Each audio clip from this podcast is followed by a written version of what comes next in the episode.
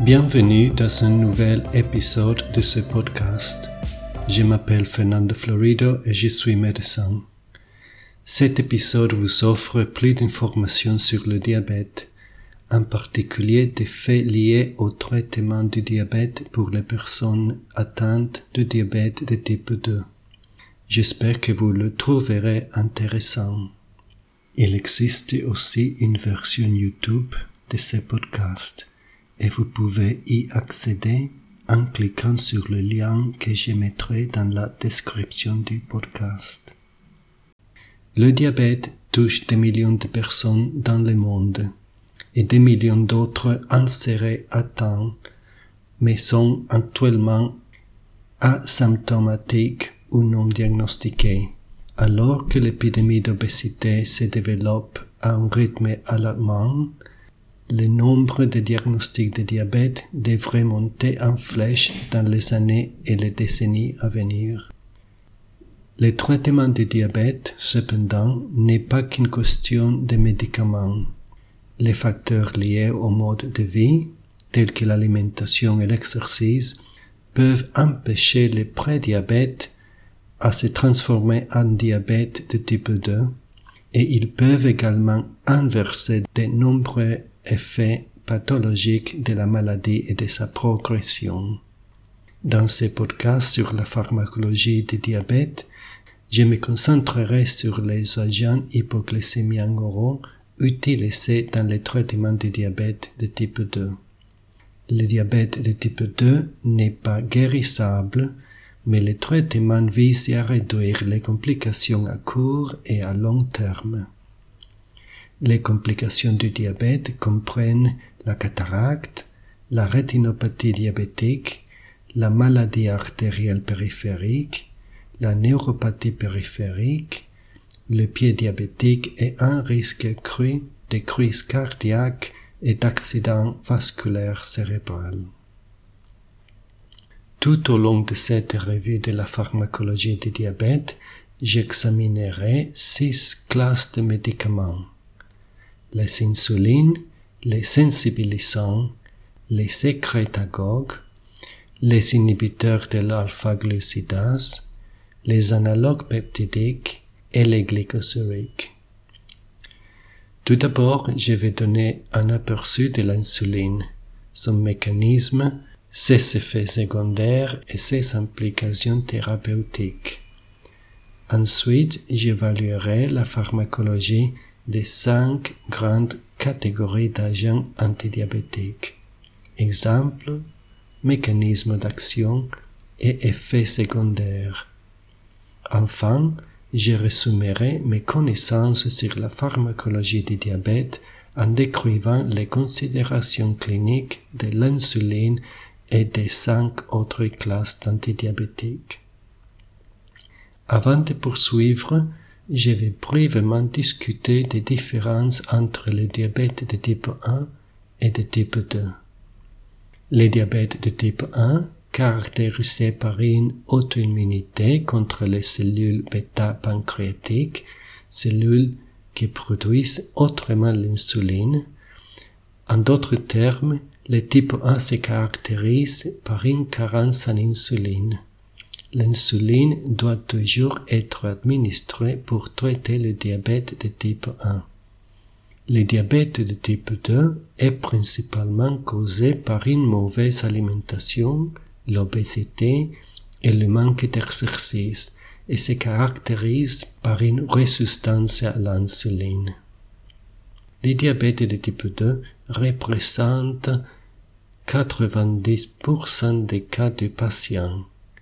Les 10% restants sont le diabète de type 1 et d'autres conditions diabétiques telles que le diabète gestationnel. La première classe de médicaments antidiabétiques dont nous devons parler est bien sûr l'insuline. Nous apprendrons à quoi elle sert, comment elle fonctionne et quelles sous-classes d'insuline sont disponibles pour contrôler la glycémie ou les taux de glucose dans le sang. L'insuline est utilisée pour les indications suivantes comme substitut de l'insuline chez les patients atteints de diabète de type 1 pour contrôler la glycémie ou les taux de glucose dans les sangs chez les patients atteints de diabète de type 2 et pour le traitement d'urgence diabétique tel que l'acidocétose.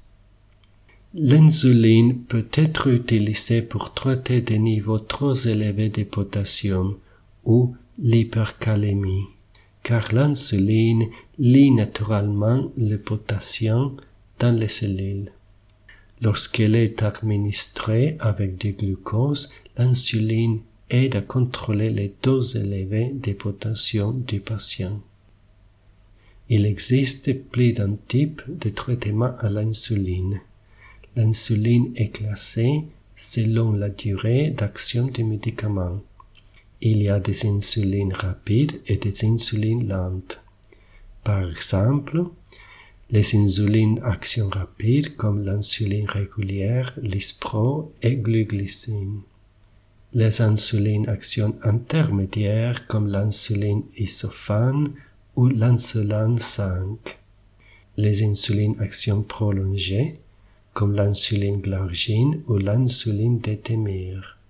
Et finalement, les insulines action ultra longue comme l'insuline dégludec.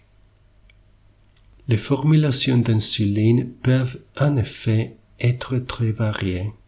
Si vous avez besoin d'injecter de l'insuline et vous ne savez pas de quel type il s'agit, veuillez en discuter avec votre médecin. Les effets secondaires de l'insuline comprennent l'hypoglycémie ou un faible taux de glucose et l'hypokaliémie ou un faible taux de potassium. Les patients qui administrent de l'insuline à plusieurs reprises au même site peuvent présenter une accumulation de graisse inesthétique sur ce site. En cas d'insuffisance rénale, l'excrétion d'insuline est diminuée, entraînant un risque accru d'hypoglycémie ou de faibles taux de glucose dans les sangs. Donnons un bref aperçu des principales classes de médicaments antidiabétiques et comment ils peuvent aider les patients atteints de diabète. Commençons par les sensibilisants. Les médicaments sensibilisants sont utilisés pour traiter la résistance à l'insuline. Il existe deux grandes classes de médicaments ici, la metformine et la pioglitazone. La metformine est le médicament de choix dans le traitement du diabète de type 2. Elle agit en augmentant la sensibilité du corps à l'insuline.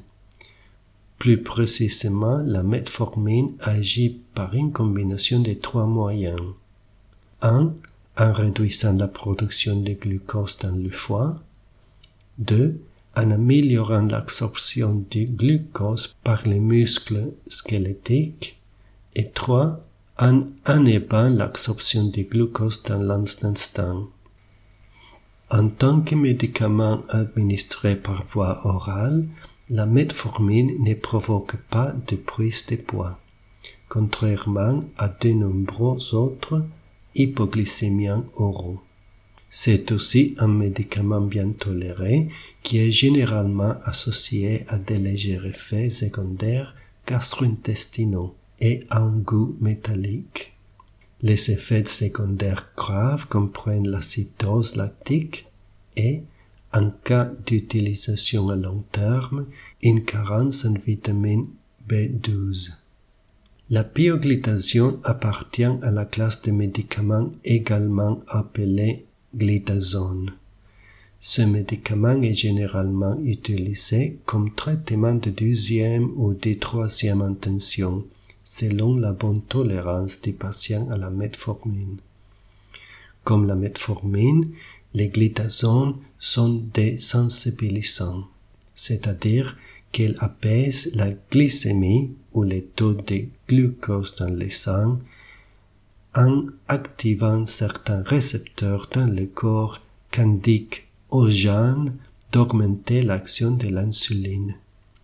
Cela conduit à une nouvelle production réduite de glucose dans les foie et à une meilleure absorption de glucose par les muscles squelettiques. Contrairement à la metformine, ils peuvent entraîner une prise de poids. Les autres effets secondaires des glitazone comprennent des troubles gastro-intestinaux, l'anémie, des vertiges, des maux de tête, des troubles visuels, un risque accru de fractures osseuses, surtout chez les femmes, et la rétention d'eau. La seconde classe de médicaments sont les sécrétagogues. Comme leur nom l'indique, les sécrétagogues augmentent la sécrétion d'insuline. Il y a deux groupes, les sulfonylurées, comme les glyclasides, les glipisides et les glibenclamides, et les méglitinides, comme les réparglinides et les natéglénides. Les sulfonylurées et les méthylglinides favorisent la sécrétion d'insuline. Ils agissent également sur le même cible, les cellules bêta du pancréas où l'insuline est produite. En formant les canaux potassiques, les médicaments provoquent l'ouverture des canaux calciques, ce qui entraîne une augmentation de la sécrétion d'insuline. Les sulfonylurées peuvent provoquer des effets secondaires liés à la dose tels qu'un inconfort gastro-intestinal, une hypoglycémie ou des faibles taux de glucose dans le sang, des troubles sanguins et, dans des rares cas, une hépatotoxicité ou toxicité du foie. Les méglitinides sont associés à des symptômes pseudo-grippaux, à une gêne gastro-intestinale et à une hypoglycémie ou des faibles taux de glucose dans le sang. Les deux classes de médicaments sont associées à une prise de poids. Les troisième groupe sont les inhibiteurs de l'alpha-glucosidase, qui comprennent des médicaments tels que la carbose et le méglitol. Ils fonctionnent très différemment des médicaments dont nous avons parlé jusqu'à présent. Alors que la metformine, la pioglitazone, les sulfonylurées et les méglitinides affectent la sensibilité ou la sécrétion de l'insuline, les inhibiteurs de l'alpha-glucosidase n'ont pas un tel effet. Au lieu de cela, ils ralentissent le métabolisme des glucose dans tous les tracts gastro-intestinaux. En ralentissant le métabolisme du glucose, l'absorption du glucose dans la circulation sanguine est ralentie, ce qui donne au corps plus de temps pour contrôler les niveaux de glucose. Cela réduit le risque d'hyperglycémie ou de taux trop élevés de glucose. Comparé à d'autres médicaments antidiabétiques, ils ont un effet moindre sur le taux de glucose dans le sang. Les effets secondaires comprennent une augmentation de flatulence, des ballonnements et de la diarrhée. La quatrième classe de médicaments sont les analogues peptidiques, qui comprennent deux grandes classes de médicaments. Les analogues ou agonistes du GLP1, tels que l'exénatide et les liraglutide, et les inhibiteurs de la DPP4, également appelés glyptine, comme la sitagliptine, la saxagliptine et la linagliptine. Les analogues peptidiques, tels que les analogues du GLP1, sont également des sécrétagogues. Ils favorisent la sécrétion d'insuline. Les analogues du GLP1 se lient au récepteur membranaire pour favoriser la libération d'insuline par les cellules bêta-pancréatiques. La plupart des effets secondaires des analogues du GLP1 sont gastro-intestinaux. Certains patients souffrent également des maux de tête et des vertiges. Contrairement à de nombreux autres médicaments antidiabétiques, les agonistes de GLP-1 sont associés à une perte de poids. Les inhibiteurs de la DPP4 ou glyptine agissent en stimulant les récepteurs qui stimulent la sécrétion d'insuline. Ils ne sont pas associés à des changements de poids. Cependant, les patients présentent un risque accru de douleurs articulaires. Ils sont également associés à des maux de tête, des nausées et un risque accru d'insuffisance cardiaque. Les glycosuriques sont la dernière classe de médicaments dans cette revue de la pharmacologie du diabète. Les glycosuriques sont des médicaments qui favorisent l'excrétion du glucose par l'urine. Cette classe de médicaments comprend les inhibiteurs de SGLT2 ou glyphosine, comme la canaglifosine, la dapaglifosine et l'empaglosine. La classe glyphosine inhibe les transporteurs responsables de la réabsorption du glucose dans les reins, entraînant une augmentation de l'excrétion du glucose dans l'urine. Les glyphosines sont associées aux effets secondaires potentiels suivants. Un risque accru d'acidocétose diabétique, suite à une augmentation de glucose dans les urines, les infections des voies urinaires et les infections fongiques génitales sont accrues. L'hypoglycémie, bien que moins risquée qu'avec les sulfonylurées, la soif et le cholestérol mauvais élevé. Il existe des preuves que les analogues de GALPA1 et les inhibiteurs de SGLT2 sont associés à des avantages cardiovasculaires, de sorte que ces médicaments peuvent désormais être administrés tôt aux patients atteints d'une maladie cardiovasculaire établie ou à ceux à haut risque de la développer. Les inhibiteurs de SGLT2 ou glyphosine sont également associés à des avantages pour la fonction rénale, de sorte que ces médicaments peuvent désormais être administrés tôt chez les patients souffrant d'insuffisance rénale. Nous avons atteint la fin de mon étude des différentes classes de la pharmacologie du diabète. Nous avons étudié l'insuline, la metformine, la pioglitazone, les sécrétagogues, les inhibiteurs de l'alpha-glucosidase, les analogues peptidiques et les glycosuriques. Avec ces mécanismes et ces profils d'effets secondaires à l'esprit, passons maintenant à la dernière partie de cette revue, à savoir les considérations cliniques. Je vais maintenant parler de certains des questions thérapeutiques les plus importantes que vous, en tant que patient, devriez connaître. Bien sûr, ces considérations ne sont pas exhaustives, ils fournissent cependant un résumé introductif utile sur lequel vous pouvez construire et approfondir vos connaissances. Les considérations cliniques auxquelles il faut penser sont les suivantes. La metformine est contre-indiquée en cas d'insuffisance rénale sévère.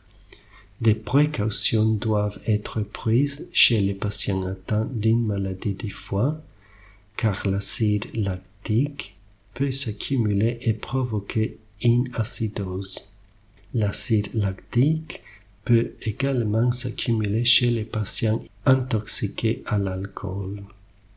Certains médicaments, tels que les stéroïdes et certains diurétiques, neutralisent l'effet des médicaments antidiabétiques.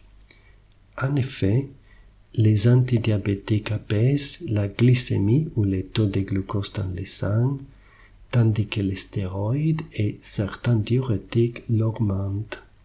Les effets secondaires gastro-intestinaux sont fréquents avec la metformine. Ces effets secondaires sont plus graves au début du traitement. Les patients commencent souvent par une dose plus faible avant d'être titrés jusqu'à une dose d'entretien plus élevée. Cela aide à réduire la gravité des effets secondaires gastro-intestinaux. Les patients subissant des examens radiographiques doivent informer leur médecin qu'ils prennent de la metformine. La metformine ne doit pas être prise avant et pendant 48 heures après l'administration des produits de contraste par voie intraveineuse s'il existe un risque sérieux d'insuffisance rénale. La clairance de l'insuline est réduite chez les insuffisants rénaux, ce qui augmente le risque d'hypoglycémie ou un taux de glucose dans le sang trop faible. Les médicaments antidiabétiques affectent le taux de cholestérol et des triglycérides. Certains médicaments, comme la metformine, ont un effet positif sur le taux de mauvais cholestérol. D'autres, comme les sulfonylurées, n'ont aucun effet. La pioglitazone est associée à des augmentations du bon et du mauvais cholestérol, ainsi que des taux de triglycérides. En revanche, les glyphosines augmentent le mauvais cholestérol. La metformine et les inhibiteurs de l'alpha-glucosidase abaissent les taux de triglycérides. La pioglitazone est associée à un risque accru de rétention d'eau et d'insuffisance cardiaque et est donc contre-indiquée chez les insuffisants cardiaques. La pioglitazone est également largement métabolisée par le foie et peut entraîner une toxicité hépatique dans de rares cas. Une surveillance de l'hépatotoxicité peut être nécessaire. Il est également associé à un risque accru de cancer de la. Ceci conclut mon aperçu de la pharmacologie du diabète. J'espère que vous l'avez trouvé utile et intéressant et que vous serez de retour pour le prochain épisode. Merci et à bientôt.